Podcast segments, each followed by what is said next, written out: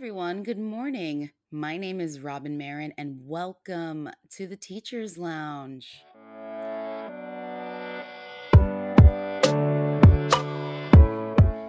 Today, we're going to be talking about how to set up healthy boundaries with students while also keeping in mind their needs emotionally and socially. This could be a topic that's particularly difficult for some teachers. I mean, the whole reason a lot of us got into education in the first place is because we care about the humanness of our students. But, you know, for a number of reasons, it's also insanely important for teachers to be aware of and establish boundaries to protect ourselves from some of the extra emotional baggage that can come from caring too deeply about a child, and also for the safety of the student and for their emotional well being. There's only so much you're legally able to do for a student, and a lot of that is for a very good reason. In today's episode, I'm going to be referencing a few different articles. Everything referenced today will be listed in the description as usual, so make sure to check those out if you wish to read more. So let's go ahead and take a look at our agenda. Essentially, today's episode is going to be broken down into four parts. The first is going to be about the why of setting boundaries with students. The second discusses what the actual boundaries should look like. The third part is what to do with students when they violate the boundaries that you've laid down. And then the fourth and final part is about dealing with the emotional part of your relationship with your students. Now, all of this is to say that I, of course, I'm not looking to judge anyone in the decisions that they make when it comes to how you choose to interact with your students. But a lot of this does come from just decades of uh, just issues in the system, the way schools are set up, legally, politically, socially. Uh, there's just a lot of issues that we're all aware of as we uh, transitioned into education. We learned a lot about some of the social backgrounds of the students and the different types of populations that we would most likely be dealing with as educators. And a number of kids really struggle socially and emotionally. And these are the kinds of students that we obviously obviously need to keep an eye on they're coming from homes that are emotionally or physically abusive and we all of course know that kids who are abused at home are more likely to be abusive towards others as well. So we know this we have to be aware of this obviously when we're trying to establish what's a healthy level of boundary so that we can reach these students that need help and need that guidance from us while at the same time maintaining our own ability to um, basically stay mentally and emotionally healthy as well. A lot of these young adults, a lot of these students have really been through several different obstacles, right? Maybe some of them have gone through foster care or, or have been adopted or, or are working through family issues. Maybe there is missing mom and dad, and so they're staying with grandpa and, and grandma or they're taking care of a younger sibling. There's a lot of different things that occur outside of school that have nothing to do with education, has nothing to do with the school environment, but do greatly impact the baggage that students come into the classroom with. And so, all of these things that make us human, all of these things that exist in our lives, are going to be things that ultimately do affect your relationships with students if they open up and decide to share some of these things with you. That obviously is going to maybe trigger some empathy, some sympathy, this need to want to help. And so, this is especially where establishing these boundaries really are incredibly important. And of course, you know, uh, because they've been through a lot, there are students that are really looking for love and attention. And even if they don't necessarily fit this particular profile, some students just really need that attention and they're just really craving it.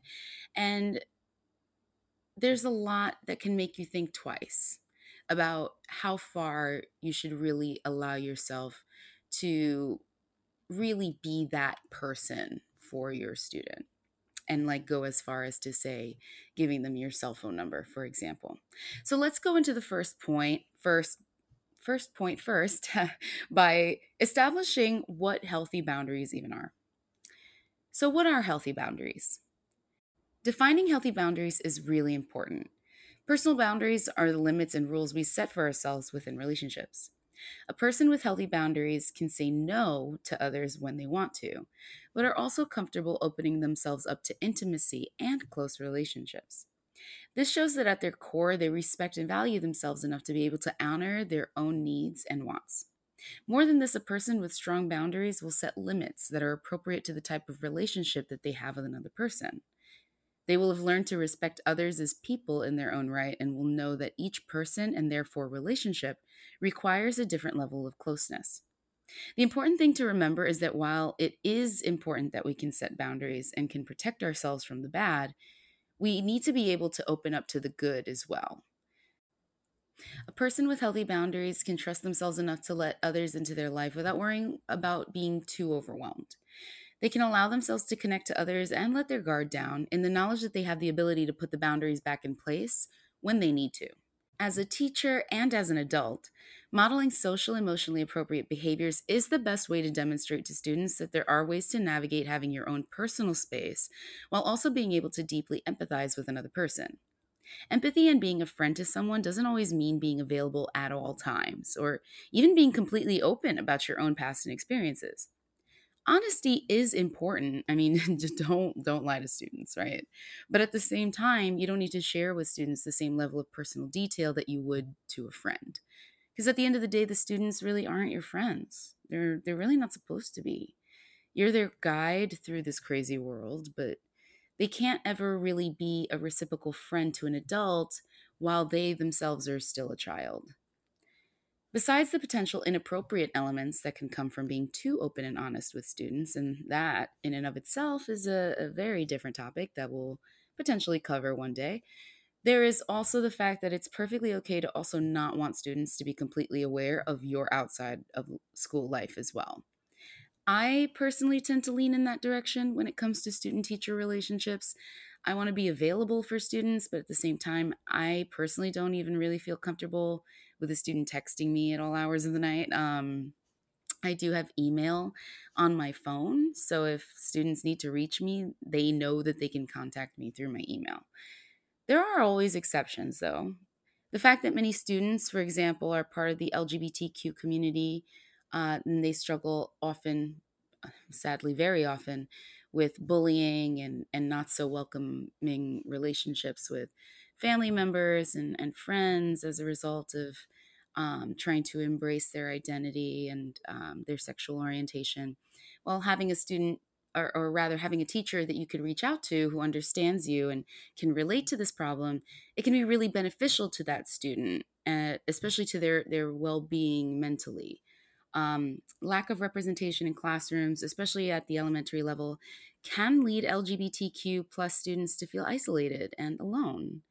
Having an openly gay teacher, especially in elementary school, really could help a child who's beginning to question their own sexuality feel more at home in their own school.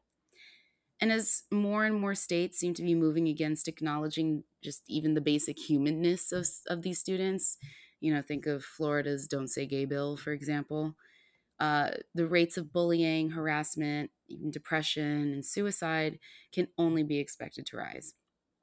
And all of these can absolutely contribute to your decision to go ahead and, and be that, that shoulder for a student. But I, I advise you simply because you are a member of the community does not really mean you have to become a representative for that community. I myself identify as bisexual. And while this is a big part of my identity outside of school, I personally have never really shared this tidbit of information with my students. Not outing myself really it didn't diminish my role as an active ally for my students. I simply just didn't really want to become a face for bisexuality when I personally didn't even feel comfortable acting in that role. I'm also Puerto Rican, and while this is also another big part of my identity, I don't really claim to be a representative for the larger culture of what it is to be Puerto Rican. Simply being a member of a group does not automatically make you the symbol for that entire group. These boundaries that I set up for myself, they were such a big part of protecting me from some of the emotional baggage that can come from taking on too many emotionally charged situations with students. So now let's move on to the next part. What some of these boundaries look like. I already gave a little bit of an example, like preferring to use my email as a way to contact me. Um, but I did also let students know that the email is linked to my phone. And so this kept communication open, but, you know, also professional. Much of the interpersonal work I did with students was in person, and I would usually try to parcel out time away from students and their needs in order to attend to my own or the needs of my own family. Uh, we can only spread ourselves so thin. And once you've spread yourself thin enough, you're not really going to have anything left to give to anyone, let alone yourself. So, again, self care here is the key, and letting students know that you're accessible when you are accessible and not when you're not is not mean or even cold hearted, but rather allowing you the chance to recharge your own battery to be able to give as much as you can when you're ready to. There's also a wide variety of potential choices for boundaries that you can put in place. If you have extracurricular commitments, let your students know if they can expect you to be available to them during those times, or if you will be unable to give them the same attention you give during the day. You may have a preferred method of communication that you'd like them to use, and it's okay if they don't like that method, but you'd still like them to use it if they will be continually asking you questions or needing help with something. So, like, again, going back to the email situation, if it's a kid that you know just uh, needs a lot of feedback, they just thrive from feedback, you know they're going to be sending you work every 20 minutes with a, a question about the new sentence that they wrote. Um, you don't want that in a text right you you want that in an email where you don't feel like you have to respond immediately you can give it that professional time and also letting students know like just because you're working on something right now on your time doesn't mean that they can now demand that you drop everything on your time to help them all about communication you can also let them know if you do have a preferred time of day that you're available. In this example that I just gave, this is assuming that you are okay with students just emailing you back and forth after hours. Uh, which many teachers are, but there are also some teachers that are very much like, nope, it's within the uh, school hours. Maybe the latest is five o'clock, six o'clock. After that, it can wait till the next school day.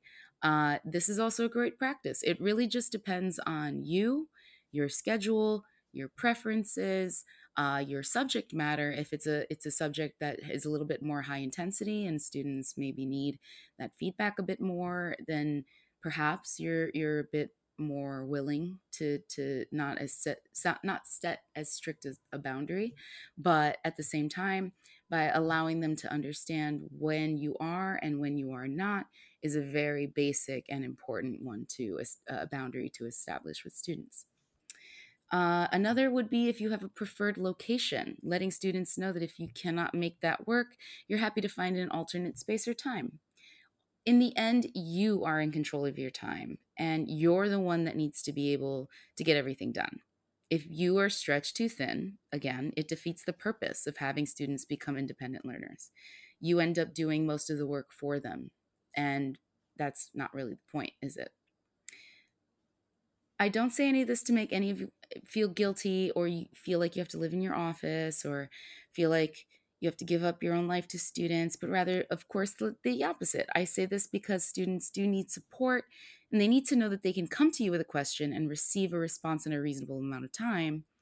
But again, if this isn't possible, they do need to know that. They need to know that they can expect uh, an answer within a reasonable time frame from whatever it is that you establish with them or they need to be able to ex- to understand that maybe they're not going to get a response in a time that's suitable for them but rather that is suitable for you in this scenario.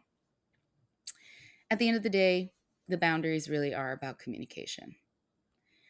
Moving right along to the third part of our discussion today what do we do if students decide to violate your boundaries? Boundaries, whether they are physical, emotional, or intellectual, they're here for a reason. They're here to protect you, keep you safe, and keep you whole. A person who decides to cross one of your boundaries is doing so because they want something from you, whether it's your attention, your time, your money, maybe a piece of you. And this is just talking about boundaries in general, right? Because a lot of what we're talking about right now isn't just limited to the classroom. This is pretty ac- applicable as well to other facets of your life um, when it comes to relationships with romantic partners or coworkers or even um, administrators or higher ups there are certain levels of boundary setting that is important And so letting people know when they've overstepped a boundary can be a difficult thing for people to address. So, what do you do when you, you find that someone has crossed your boundary?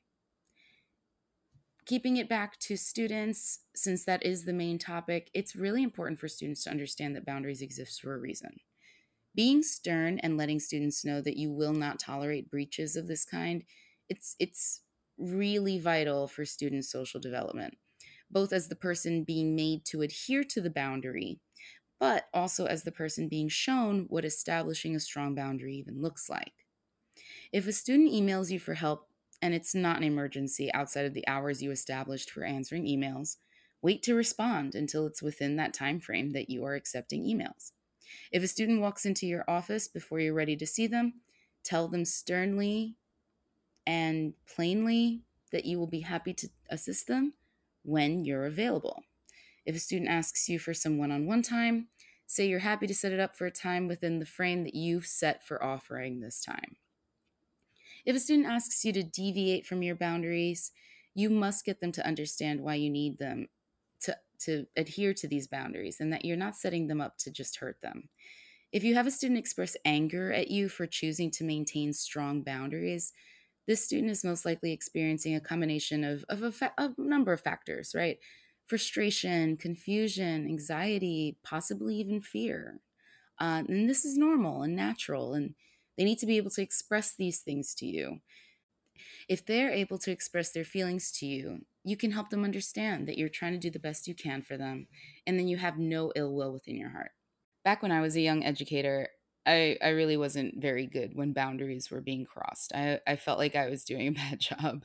I felt like I was being a bad person. I always felt like I was the one in the wrong. And of course, this isn't the case, but it was really important to me that I was available as much as possible for students and to want to be that person that students would go to if they were going through such a, a hard time.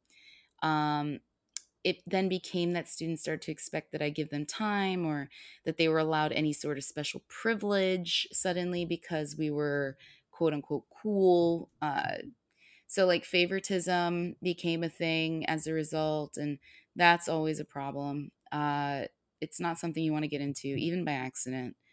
Uh, as I got older and more experienced, I began to understand the weight that it was adding to me, just having these really loose boundaries, not really sticking to uh, these rules that I, I tried to set up for myself.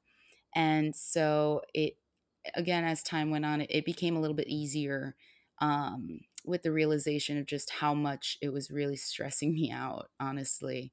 Um, and it's just been a lot easier to be able to maintain my my own sanity without burning out, right?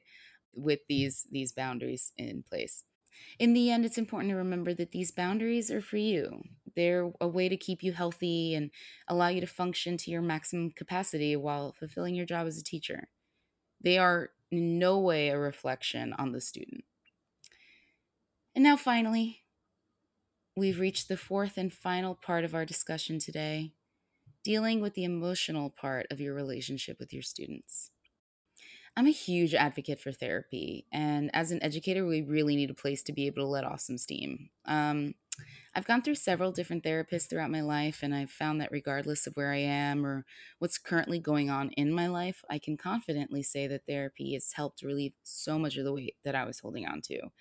Uh, I've not only seen that therapy has helped with my personal life, but I've also seen it improve my classroom, and it's helped me create a more positive relationship with my students.